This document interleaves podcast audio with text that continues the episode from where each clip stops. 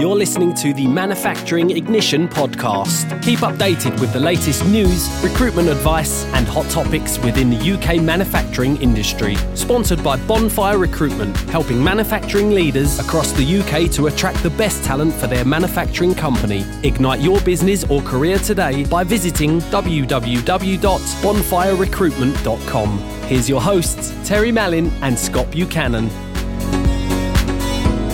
Hello, everyone, and welcome back to the Manufacturing Ignition podcast, hosted by myself, Terry Mallon, and my co-host Scott Buchanan. Hi, Terry. How you how you doing?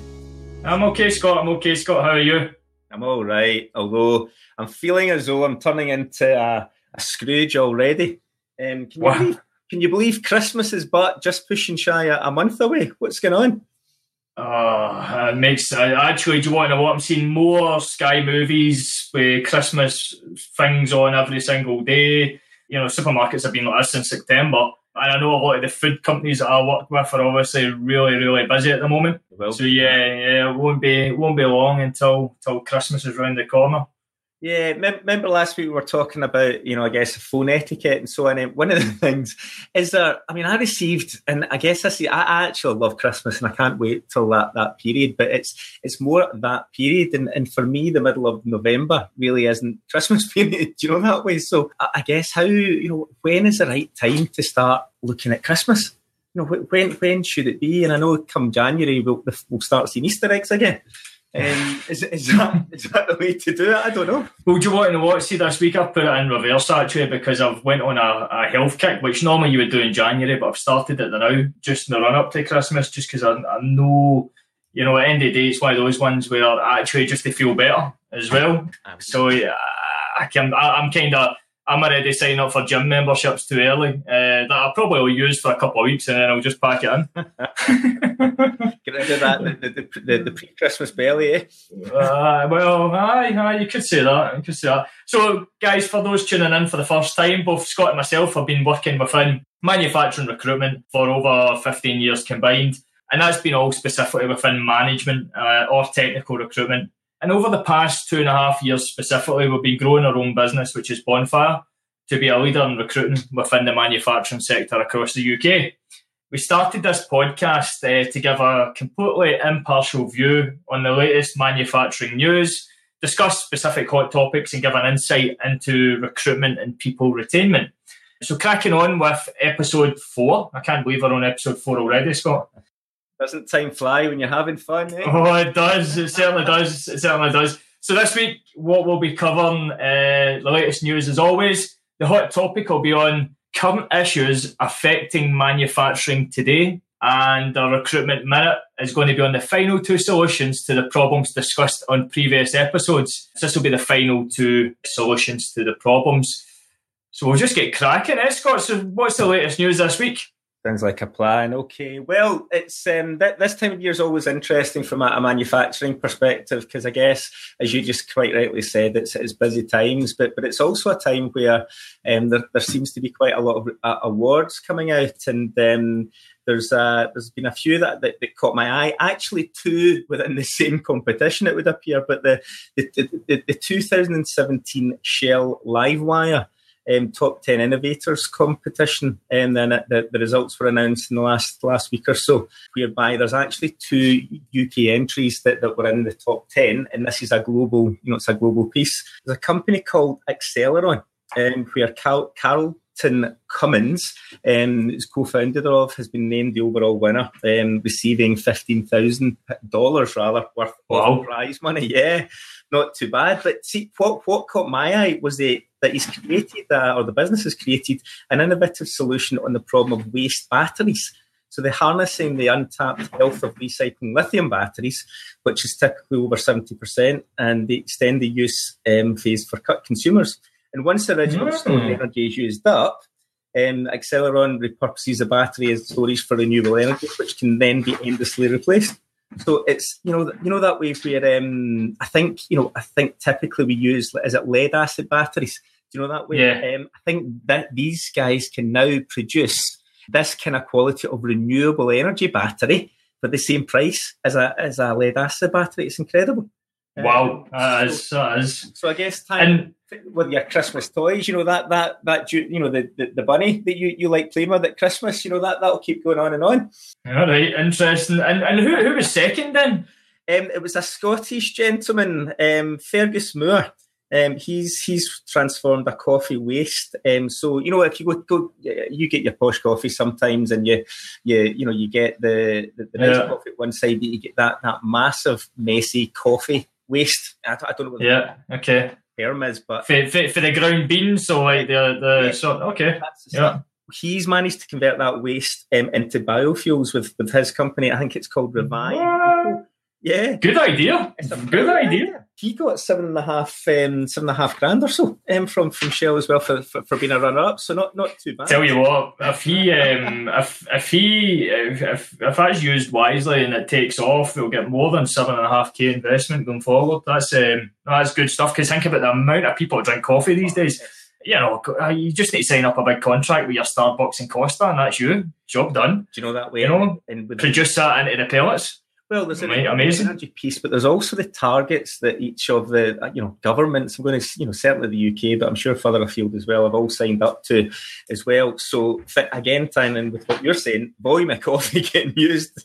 You know this. You know it's, it's a great innovation. So so well done to, to both of them. Yeah. actually to some of the other countries as well. You, you, can see it on that on that their own website. Yeah. But they're, they're so, really good ideas. So so the top two winners were both from the UK, and they were the only people from the UK out the top ten. Yeah, um, and you're looking at other brilliant such as um, Nigeria, um, Brazil, Saudi Arabia, Italy, Nigeria, again Trinidad and Tobago. So they're all okay. Get a lesser, you know, still five thousand dollars. So yeah, and I, obviously I looked into Shell Livewire years and years ago, and and I'm, uh, you know that is an organisation they help entrepreneurs to start their own businesses. Yeah, yeah, I think they've been running for about 30 odd years and you know they kind of pre- provide support such as like training workshops. Grants is a big thing that they're known for and obviously awards and mentoring as well. So it's a yeah really interesting uh, organisation. So well done to those guys. And then moving on to the next the next bit of news scott.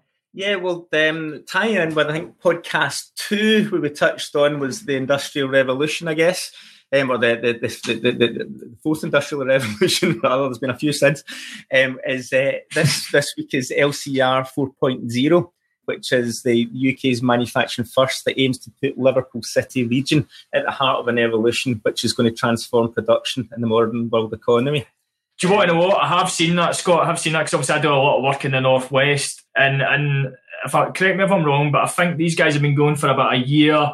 But I know they've been helping manufacturing businesses specifically within Liverpool, uh, giving them some practical support. Reading between the lines, I think, I mean, it's a European funded idea, or there's certainly budget coming from that, and we'll touch on this later on about, I guess, what the future holds. But it looks as though they've, they've got, um, yeah, it's, it's to support that part of the wood, but uh, world rather.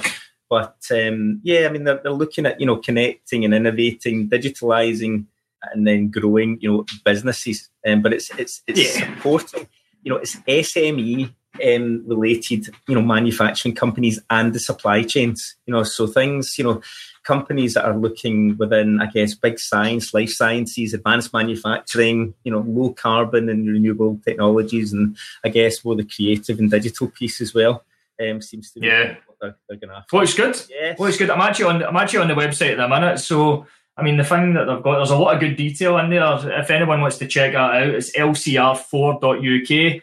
You know, the benefits of this would be if you're looking to, you know, the, schemes get set up to increase productivity and give good in, innovation ideas to manufacturers. So that could be like virtual reality, Internet of Things, or cloud computing, and how they can adapt that to improve productivity, which hopefully improves uh, cash within the business as well.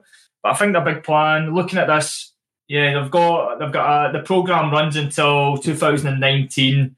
Um, they expect to work with 200 businesses, support 70 new new product development projects, and that will create 60 new jobs out the back of it. So yeah, check that out. LCR4.uk as I said, good info, case studies, and there's a contact tab. We've got no affiliation with the company. I've never spoke to anyone within the company, but they, they, look pretty good. Yeah, absolutely. And I guess it's it's the way the world's going as well. Do you know that way? And I'm guessing this is similar to some of the, the the Scottish organisations, you know, the Advanced Forming Research Centre and so on, whereby it's actually helping you know, up and coming businesses, I guess, or established businesses that are looking to implement a modern way of working as well, you know, to, to move with the times and, and make more money, I guess. So, yeah. Well, exactly. I mean, if you take if you take your uh, Fergus Moore that you mentioned in the first piece of news, you know, once he gets up and running and gets a bit of funding behind him, you know, if he's taking advantage of any of the opportunities to increase productivity of that product, then you know that's the type of thing that would be hugely beneficial.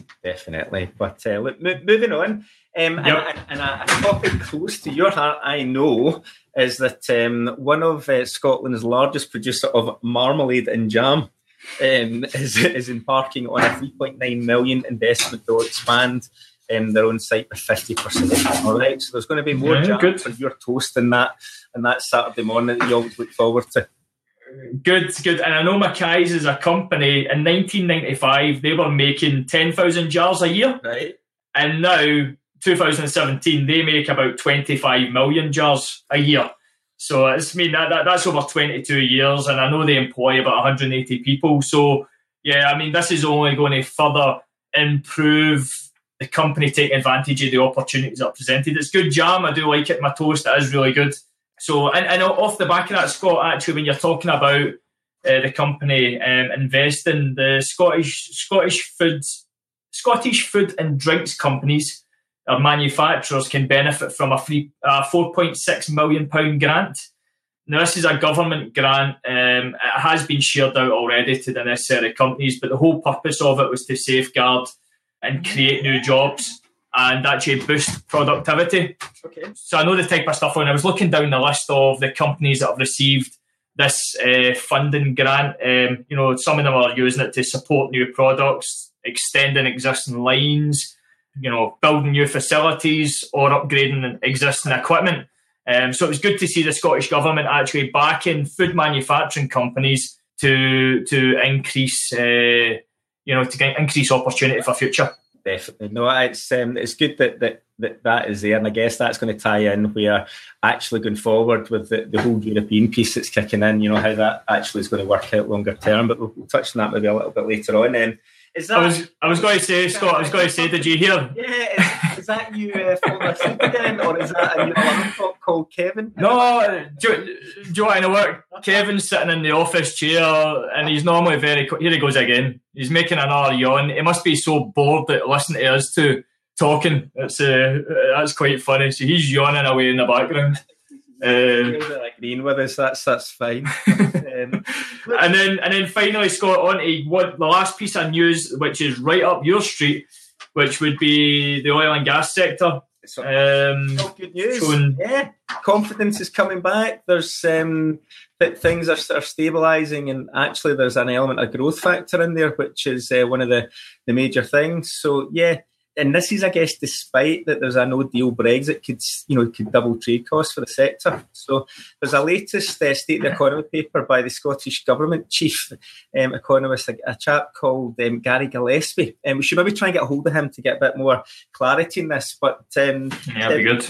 They're looking ahead. Conditions for growth in the oil and gas sector and its supply chain, um, i.e., you know, manufacturing and, and engineering supply chain, are more favourable now than they've ever been in recent times.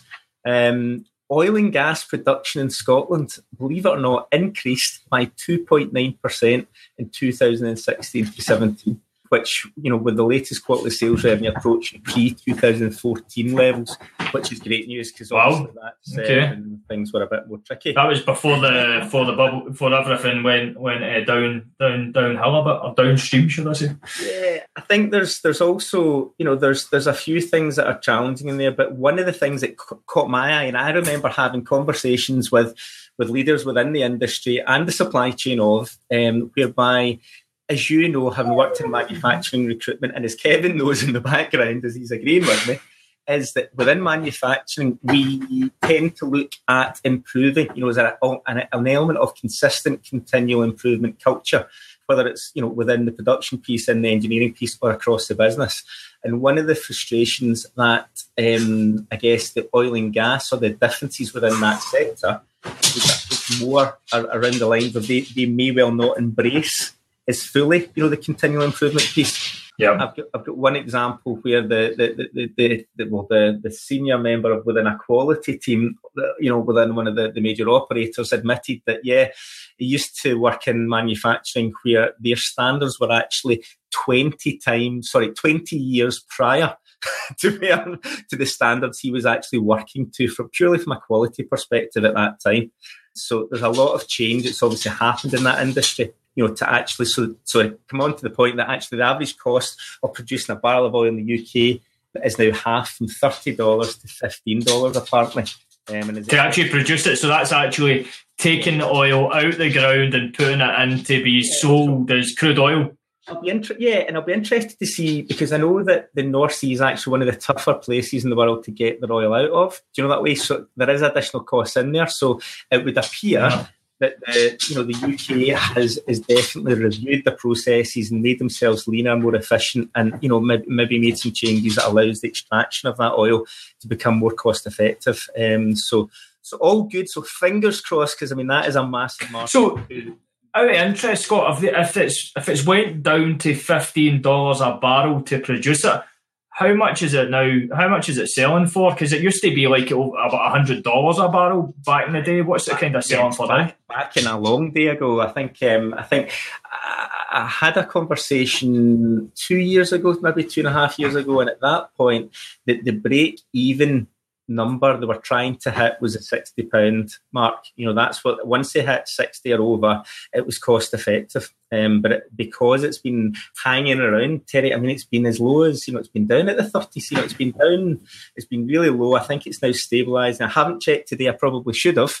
Um, I don't know if you're still googling away there, but I'm sure it's um, it's around the sixty, you know, sixty five dollars a barrel or so presently. Yeah. Um, well, it's, uh, it says there. I've just literally just googled it there, and it does say it's around the sixty dollars a barrel. So you're bang on actually there, Scott. So so literally, it's taking it's costing fifteen dollars to produce it, and it's getting sold as crude oil barrel as sixty dollars. Yes, so on the basis that it's crude oil and it's to the relevant standards, yeah, that, that's what, what it would be. But you need to remember that that number is only relevant how the UK would compete in the global marketplace. Do you know that way? Okay. So, say you maybe went to I don't know Saudi Arabia, and you know, yeah, yeah, where actually it's I don't know three three pounds to produce the oil. Do you know that way? Then, wow. Then you're still in a that that that fifteen pounds or thirty pounds is, is almost irrelevant, isn't it? But amazing cost is of course getting to the UK. So there's a, there's a number of factors that kick in, and I'm by no means no expert. In fact, you know, as you know, it's it's a learning curve for me as well. But um, yeah, I think uh, ah, good though. That was interesting. It's all good news, but from a, a manufacturing standpoint, it will hopefully mean there's more work happening so that you know the, the smaller companies and I'm sure the bigger companies as well there's more work to go around um, and things things will work out for the longer term and, and these oil rigs that, that were piling up in, in Aberdeen and beyond uh, are now out doing some doing some work and and from my own personal perspective, I'm just chuffed that they've actually um, embraced a bit of continual improvement in there. So that, that's good news. Yeah, good, good, Scott. So moving on to the manufacturing hot topic this week. For those listening for the first time, every week we discuss a specific hot topic on the industry. In the previous weeks, we've discussed autonomous cars, Industry 4.0, uh, the update, and uh, last week we did the food to go sector. How it's a multi-billion, you know, multi-million pound business. It's only going to be growing. This week, Scott, what's the topic we're going to be covering? Thought it was relevant to, there's a lot of um, challenges at the moment within manufacturing and i think it's very easy just to assume that all businesses have actually considered it. And um, so i think we'll look at actually the you know the, the, the, man you know challenges within manufacturing. I think that yeah yeah. So so the current uh, the current challenges today in manufacturing as we are sitting here in November 2017. And, and with a, I guess, a, a short term view, not necessarily, you know, a long term view, but a, certainly a short term view to the next, you know, six months, a year of actually what, what's potentially happening. Because at the yeah. moment, you know, as you're fully aware, and, and, and most people within manufacturing, you know, manufacturing outperforms every other sector in exporting. Um, 45% of the UK export is is actually sorry, forty five percent of the UK exports, and the, almost sixty percent of that goes to the EU. you know that way? So there's a bigger question in there about actually we're making all this stuff, and the majority of it's going to the EU, and now we're realizing actually what how what is our relationship with the EU? Yeah, I, I, think, and then I guess yeah, yeah, exactly. And I think you know, uh, you know, even if we if we hit the, the first nail in the head, Scott, with regards to Brexit, because that's the that's the big one that's going up that, that everybody's aware of because the impact of Brexit in manufacturing, you know, can be very disruptive, obviously, to current business models and plans, and that could be from exactly as you just mentioned there, a supply chain side of it, you know. So that might that might be importing or or exporting. You know, there's a there's a massive impact in that. Secondly, as I'm very well aware, you know, is uh, the labour skills. Uh, and a lot of people that I've been discussing with over the last sort of three to four months who are European citizens working in the, the UK are uh, they, they, certainly have the concern and they're reviewing whether they stay in the UK subject to what happens uh, Brexit. Yeah. Oh, and, and move back. I mean, that you know, well, exactly, exactly. I mean, give you an example. You know, down the southeast of England, um, a lot of European labour is used within the fruit and veg or fresh produce industry. And with that, you know, at the end of the day, it's a very, and that's a very challenging environment to recruit people at the best of times.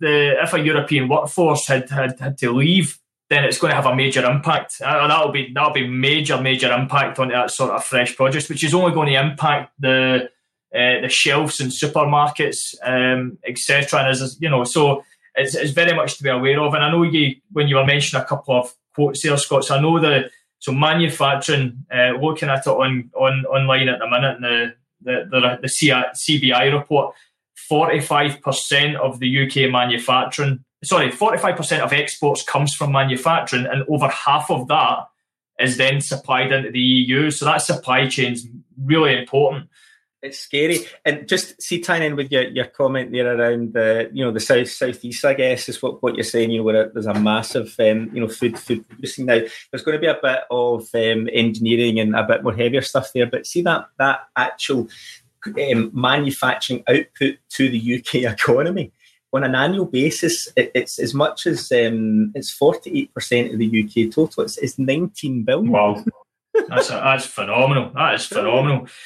So you know those companies have all been fighting, not fighting, you know, but they've been in, in, in trying to attract the best talent for their organisations, you know, in that part of the world. Um, and and all of a sudden, you know, the, these people will be wondering, well, actually, you know, we, we, we might want to review whether you know we should stay here. Now, I don't know what your honest thoughts are. Ted. My, my personal view is I think there'll, there'll, there'll be an element of flux, I guess but I do believe that, that, that, that, there's probably no reason for the majority of these people to actually um, to really you know to, to up and leave just now because I think yeah I, I hope so. I, the impact to the UK economy is too, too it's massive. They're not going to let it happen. Yeah, I, I, hope so. I hope so. Um, you know, I mean that would be the the, the worst case scenario that, that people do leave, and I hope that's not the case. But you know, it's, it's prudent for manufacturing leaders to be seriously thinking about this and actually having some sort of contingency plan in place as well.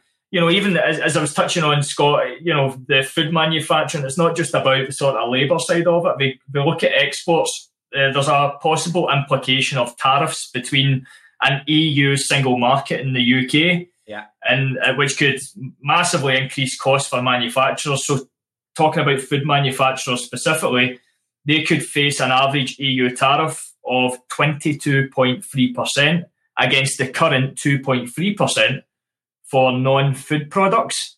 Okay, so it's not just all about factoring in the, the labour side, it's actually there's going to be possible implications. Now, there'll be positive implications and there'll be negative implications, and it's actually weighing that up. The, the bottom line is, though, that, that, there's a potential additional cost in there, and these companies, um, especially in you know in the food sector, um, the margins are, are quite tight. And actually, if you're making, I don't know, you'll know better than I do, Tell if you're making a hundred thousand cakes, do you know that way? You know, you put the cost of sugar up by two pence or five pence because of a tax, you know, versus the volume that's actually getting used you know, yeah. um, it's it's you know, and it won't be just one part of the ingredient. I'm sure it'll be playing plenty others, and it'll all soon add up. And if the cost of labour is having to increase as well, you know, um, there's a whole other argument there. Therein lies another question, Terry, as well. Um, the reason that the UK is heavily relying on labour from further further afield um, is because that the you know UK nationals haven't really wanted to to graft away and doing, I guess, less challenging roles.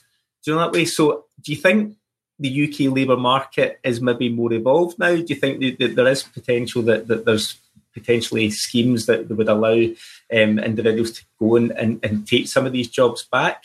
If the you know if if, if, if, I don't mean that that we're taking jobs off anyone that's in a present role, but if, if people leave their jobs and there's vacancies, would you know would would there be a pool of individuals in the UK to to, to, to fall into that, or is it a case of um, whereby this you know industry 4.0 is actually very relevant yeah. by actually a bit of, of forward thinking and a bit of investment is the way to do it i think that's two very valid points scott i think the first point is a is a different topic in its own but you know as we've previously industry 4.0 definitely highlights actually where this could be hugely beneficial for minimising risk and disruption for business leaders within manufacturing, 100%. Um, and then, uh, so so that's exports, you know, and if we're looking at a lot of innovation and R&D is supported by Europe, you know, and I know a lot of EU funding is, is supplied to R&D and manufacturing has, you know, manufacturing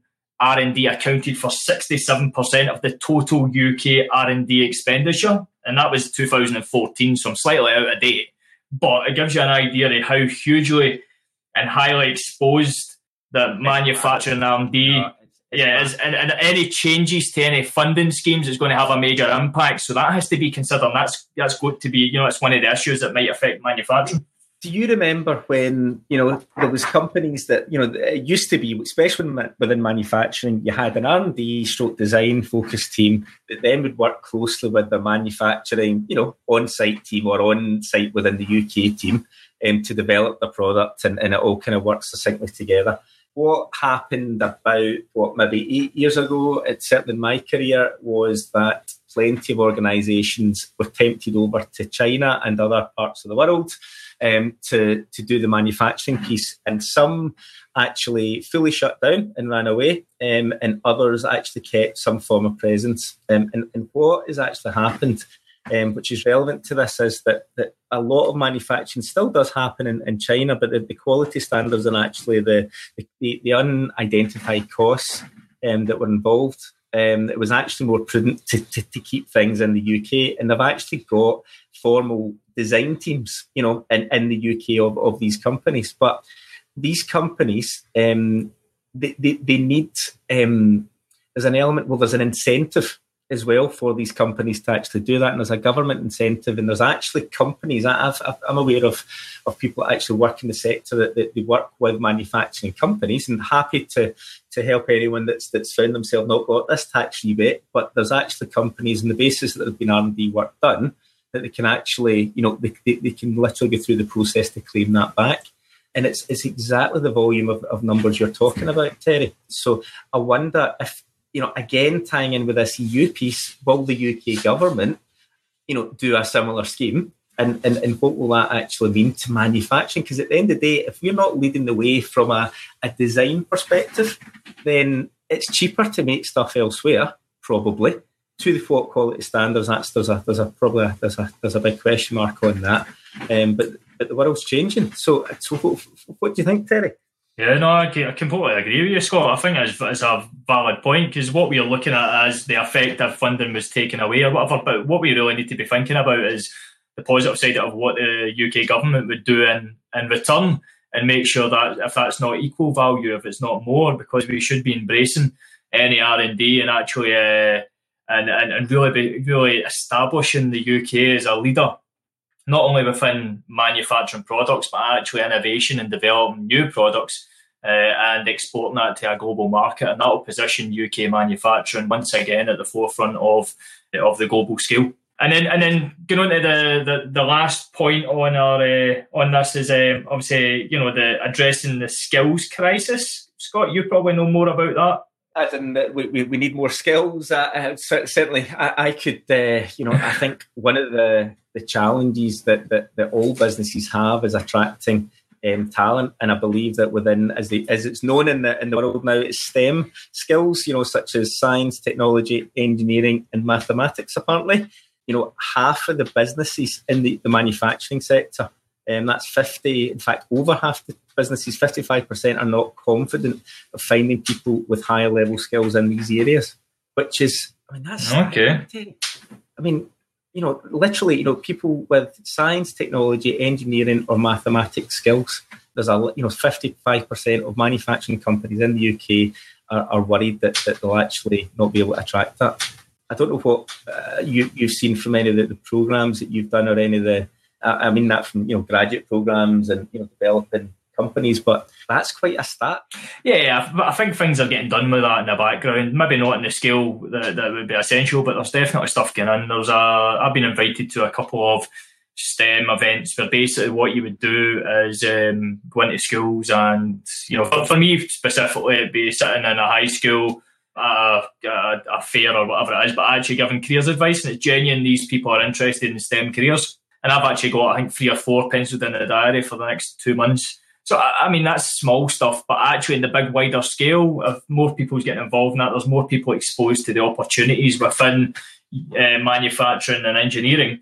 And, and, and, and that should should help going forward. I think, you know, I think, you know, when I was at school, the big thing was you become a lawyer, you become a doctor, and then when the real realization is that you maybe don't really want to do that, then you actually try and work out what's probably the best career for you. And you're probably doing your, you know, starting to do your, your um, A levels or, or hires, whatever uh, that might be. And then you pick a, a topic that sounds of interest for university, uh, you know, and then it's kind of driven about you know socially, you know what what you see socially acceptable, and, and you kind of you know. So I think if that there's more of a push in the basis of giving and specifically people at school more information, as much information as possible, as much exposure to what manufacturing does. And that might be something we can do in future, Scott. We might actually, you know, with the manufacturing companies we do, you know, we could do a video about them all. I remember watching BBC and they were doing the inside the factory. I mean, we could probably do something really good in future about that. Recruitment out to the masses at, at, an early stage so we can get the, the apprentices, the, the, recruitment apprentices coming through as well. Uh, uh, don't know about that. Don't know about that. But uh, aye, but at the end of the day, so uh, uh, it's uh, you know, it's good ideas. So, uh, Scott, I'm just cautious of time, but I think that was really useful. Um, that hot topic, it was quite interesting actually. So, you know, the key things is is Brexit exports innovation, and then finally a skills crisis. So that was four good points I think we made there. Very much so, and I think it's important factors that are going to kick in and, and will probably evolve. So we'll we'll probably revisit that maybe second quarter of next year, I guess, to, to see how yeah. things are evolving because um, the landscape is, is doing that. Yeah, yeah, okay. And uh, so if you're tuning in for the first time, also we always do a recruitment minute on our podcast, and this is a discussion around recruitment within your manufacturing organisation, uh, organisation, and uh, you know the angles faced by both people interested in roles within your company. You recruiting the best people for your business as possible. So over the, the previous three podcasts, we've went through four potential problems as a manufacturing leader that you face within recruiting the best staff for your company. And the last podcast, number three, we started on the first two of the four solutions uh, into those initial problems. So today, what we're going to do is we're going to discuss the final two solutions to the, the problems. So uh, kicking off, Scott, um, I know the the one of the problems we mentioned was traditional recruitment processes being outdated, and that could be internally, you know, how everything's handled, and and a would possibly be a, a dedicated recruitment partner.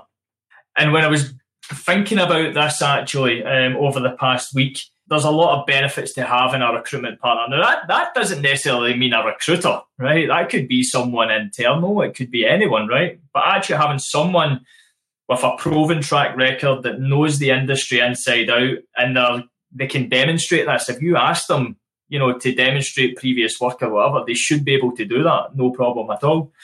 Someone that's actually, you know, um, really interested in, in the manufacturing industry, is, is integrated into that industry. They want to get to know your business. And more importantly, they want to get to know the team. They want to get a feel for the culture of your business and understand the processes. And it's all good discussing the, the positives, i.e., growth and all that sort of stuff, but you know, really who understands the challenges of a specific company and can and can put in the right skill sets that are going to handle those challenges and actually turn the, turn those challenges into a, into a positive impact overall. You know, in the culture, you know, and so someone that will suit into the current existing team. And, and, and just to be crystal clear with this, you know, the the importance of this is you know, this is someone that's going to have a direct impact on your success as a business leader. And more importantly, as well, the business success. You know, someone that, that can put the right people in there, someone that who knows the full market, who's, who's got the full market coverage, an expert in man, in manufacturing is able to attract the best people for your business. You get the right people straight away, it can only it can only benefit everything you're looking to achieve as a business leader. Scott, what's your thoughts? Yeah, I think it's, and, and I'm not going to cover all ground and some of the topics we've touched on in podcast one, two, and three, but um, I think at the end of the day, attitude of you know giving individual is everything. Um, at the end of the day, and actually having you know part of, and I think sometimes the, the biggest factor maybe is that everyone and sometimes it falls onto you know an hr manager or maybe a business owner or it depends on how the structure of the organization but someone somewhere has a responsibility against recruitment probably because most businesses um, have an attrition, which is fine and it's actually a positive in the right environment at the right levels, of course. Um, actually, having someone that, that that is is in there understands the business. Um, and whether it's worked with them for a period of time or consistently learns about the business over a period of time, um, you know, is, is certainly um, can only make things quicker, more efficient, um, and actually allow the you know the given manufacturing business to, to, to last longer term as well. Exactly, exactly, Scott. You made a good point there. You know, because because we deal with a lot of um, a lot of HR managers and business partners, and, and and to be fair, you know, a lot of a lot of the guys are, you know, their main focus is on the people within the site and recruitment is a part of that. But you know, a lot, a lot of the guys are spread a lot, spread thinly as well, which isn't fair on on on uh, HR by any means, unless depending on the volume of recruitment or an internal recruiter by any means. You know, but I think the benefit of using a you know, you know using someone that you can trust is the fact is this person's doing it day in day out. They're building relationships. They know who's good in the market. They know who's not. You know, and and yeah, there's a cost involved in that. Of course, you know, it's a business at the end of the day. But you know, hopefully you do see the the ROI, the return on investment off that. Uh, you know, smile, I always smile when I see, and to be fair, I get it actually as well. That the word um, that the recruiters you'll see in, in many a LinkedIn profile or many a linked uh, many a, a, recruiter that that you meet over the course um, will say that they're a specialist recruiter that that's fine if you're recruiting, you know, and, and if, if, you know you need an engineer and an engineering specialist recruiter. But actually, the most important person that you could have in your business is actually someone that specialises in your business. Do you know that way? Rather than, you know, and, and, and understands because the ethos of that business will be whatever it happens to be and it's important to, to, to, work along those lines. And I guess um, knowing you know the, the, HR community as I do in, in, in the manufacturing in, industry, you tend to find that people like doing a good job and are quite proud of what they're doing. But actually, relinquishing that control around the recruitment piece, you know, I think there's an argument you could have an extension of themselves that um, whether it's employed by the business or you know through through you know EN other means is is not a bad yeah. to look at because it's yeah it's important for the bigger picture.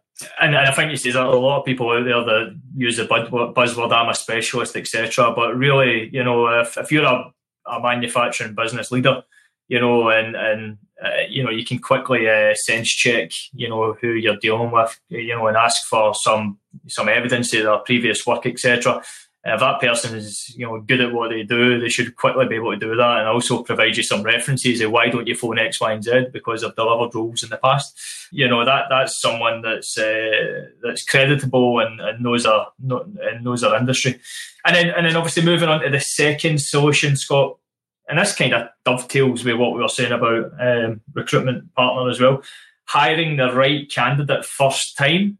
I think I think mm, so. So my two pence worth again. You know, uh, recruitment recruitment processes are, are, are really evolving. We talk about manufacturing evolving with Industry 4.0, but there's a big opportunity within recruitment as well. Um, and I think a lot of the time uh, when I, when we've been working in, in previous years, you know, a lot of time you're dealing with a higher manager at various levels. You know, most will meet people and then go going. You know, if they tick the experience box, great, and then they'll go in gut feeling uh, if they feel that that person's right for the role. Um, they might do some background checks to ensure that they've got a good egg. But I think in order to enhance that gut feeling and actually make it more concrete, you know, you got to take this a bit further. And I know through our own process, Scott, and this is what people can implement elsewhere as well, you know, internal recruitment, whatever that might be, we're very, very thorough about what we do. And if we're sending a shortlist for, say, a managing director to a food company or a automotive company or, an, or a, a precision engineering company, whatever that might be, what we ensure is A, that that shortlist includes the candidate's CV. They have a 10 minute video interview where that person is then putting extra information, so a bit more meat about the bones about that person. And, and the whole purpose of that is actually you will quickly get a feel for that person and it saves a lot of time as well, all round. Uh, you'll get a feel for that person if A, they can do the job, and B, you know, what their personality is like, and etc. Now, to take away the gut feeling on the sort of behaviour and personality as well, we also do a behaviour test. Behaviour is different from personality. Eh, Behaviours can change, personalities can't. Now, the reason for the behaviour test, it isn't a tool used to, to either hire someone or not. It's very far from that what we do within Bonfire is we will work with a specific business. We will then put all of the senior leadership team and we'll, we'll, we'll give them the option of doing the behaviour test, which most will do anyway. That gives us an overall profile of how the team's structured, okay, and what the behaviours are like in the team. What we can then do is any candidates that are getting put forward, the candidate will do the behaviour test, and then we can take that profile and put it into the existing senior leadership team or any management team. It doesn't have to be a leadership team. It could be anything. Uh, you could benchmark it against the higher manager alone and see how the relationship is. But what it shows you is how the dynamics of that team may be altered, where the strengths are, and where the where the areas to to probe an interview are. Very very useful tool. What this and the reason why we do such a detail. This isn't you know so background checks and gut feeling is, is important as well as the experience of the person. But if you can give that that little bit more information up front and it allows you to probe even deeper at interview, then hopefully that should make make sure that, you know, do you want to know what? You've got enough backing where you're making the right hire every time. You know, because there's a lot of, going back to the final problem, there's a lot of money wasted in hiring unproductive candidates. And we try and minimise that as much as possible by implementing that. How's that how was that, Scott? Yeah, I think it's it's it's absolutely fair and crucial. I think that, that you know, based on it, it doesn't matter what level within you know the organisation. Um, time is everything. Um, so our process um, is designed, yes, to make us more efficient, but actually also um, to allow clients to, to to have an efficient day and actually still get the you know the best um, talent that, that they're trying to attract that is correct for their business. I think you know, certainly the, the, the, feedback that I've had from, from my clients and, to be honest, candidates um, as well is that, that, that the, the video interview actually gives a fairer it, it, almost allows people to jump on to like a second interview stage. Do you know that way? Because at most interviews, you know, I guess there's an element of feeling for each other and, and, and sussing out if, if, one could work with each other. In addition, of course, to make sure it's the right candidate for the role. So the actual, it can work in two ways. It can actually allow the conversation to, to start very specifically about you know, whatever the role is and actually getting into the nitty gritty without having to do the, the softer stuff um, first, um, which can maybe be more covered off at the final part, actually, that you know, with the right candidate. So it's yeah. all um, it's it's time effective. It's it's arguably cost effective as well from a you know, at the end of the day, no one needs to travel anywhere to get to, you know, to meet whatever for a, a wasted meeting, arguably. Yeah, exactly. Isn't the right candidate. And if you do a typical day, you know, what you're talking, you know, a four, four days, four candidates that you're meeting all day, and actually, you know, maybe one of those candidates was the right one, but you still want to see another two. do you know that way? There's there's a lot of cost involved. So yeah, yeah, exactly, exactly. It's, it's definitely cost and, and, and time efficient. Okay, and I think um, you know just throwing that just to finish up, Scott, just throwing that back in its head. I think you know, and you don't know this yet. Um, it's something I was. I've been. Uh, I seen something today on LinkedIn which kind of got me thinking. It's not all. It's not always about actually the candidates doing the video. I think what we are going to start implementing as a business, Scott, is actually getting hire managers to do a video and allow them to discuss what they're looking for from an individual, about a background about the business, about a background about the company. Because see, at the end of the day, in this type of market, we're working with people that not, that don't necessarily want to, you know, they're not actively looking by any means, but they want to know about key opportunities that are going to develop their career. And with that, they want to make sure that actually, you know, if they've got that information in front of them, there's going to be more people interested in that particular business because they'll be able to see what the company does, what the business does, what the team does, what the hiring manager's like. And actually, yeah. they'll be more receptive to actually going for an interview. So I think as a business, Scott, you obviously this is the first you've heard of it. I think that's what we're going to be implementing going forward. I think it's very important. It's, it's, definitely another tool there, Terry. To be honest, we we you know we we've done versions of that, haven't we? I guess that's taken it to the next logical stage where you know some of the questions that we will ask on the video interview is actually from the client. You know that way is actually as part of yeah yeah exactly. So you know, I guess there's you know some individuals would, would are quite comfortable in front of the camera uh, from it, you know, but others may not. So we can still run both processes. That that that wouldn't be an issue. Um, Good. But is, it, the output is you know making sure that, that the right person is is you know and is gets the job for the long term. Um, and it's the best possible person for the company to to to drive whatever plan or strategy might be going forward. That was good, Scott. I enjoyed that. So you know, just kind of wrapping up. A lot of good topics there. A lot of good points. Next week we'll be doing similar. I think we're going to try and get someone on a call though. Scott, that's a, that's over to you. just to get just if you so I think um, we'll try and get someone on a call. It'd be great to uh, to do that now. Obviously, we'll go through the latest news next week. I think the hot topic, what we'll do is, are the banks truly supporting manufacturers' growth plans? Um, and what that'll be, it won't be specifically completely to, targeted towards banks, but we'll talk about funding because manufacturing is obviously improving on the PMI. there's a lot of opportunity with innovation, as we've touched on with Industry 4.0. More people will be start, you know, be thinking of it are in the process of looking to invest in machinery. Therefore, let's have a let's let's have a hot topic about discussing about funding and grants and you know, but you know, focused around you know banks. Uh, are they supporting those growth plans going forward? Um, and then the recruitment minute. Um, so that's us. We've done our four problems and we've given you the four solutions. So really a lot for you to think about. Um, I think what we'll do next week, Scott, is we will do the importance of knowing your market to recruit the best people for your business. So that that will be all round. You know, do you know how many people are in your market for any specific yeah. sector? You know, do you have access to them?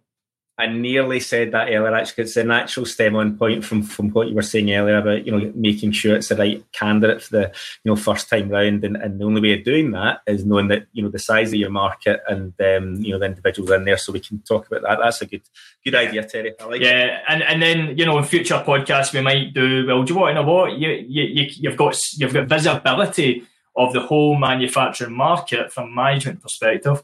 How do you define the top 15% in that market to make sure you're getting the, the, the best people for your business. I think that would be quite. Sounds, sounds, sounds like that one's in, you, in your shoulders, Terry. All right, Scott. Right, thank you very much for that, Scott. That was great. Questions. If you uh, maybe come on the podcast one day and you've got something you want to raise, drop us an email. My email Terry. It's T E R R Y at bonfirerecruitment.com or Scott is Scott at bonfirerecruitment.com. That's Scott S C O T. Thanks for tuning in, and uh, we look forward to the next podcast next week. Thanks for listening to the Manufacturing Ignition podcast. If you've made it this far, we take it that you enjoyed the show. In return, we'd love it if you'd leave us a rating and review on iTunes. Subscribe while you're there, and we'll catch you for the next episode.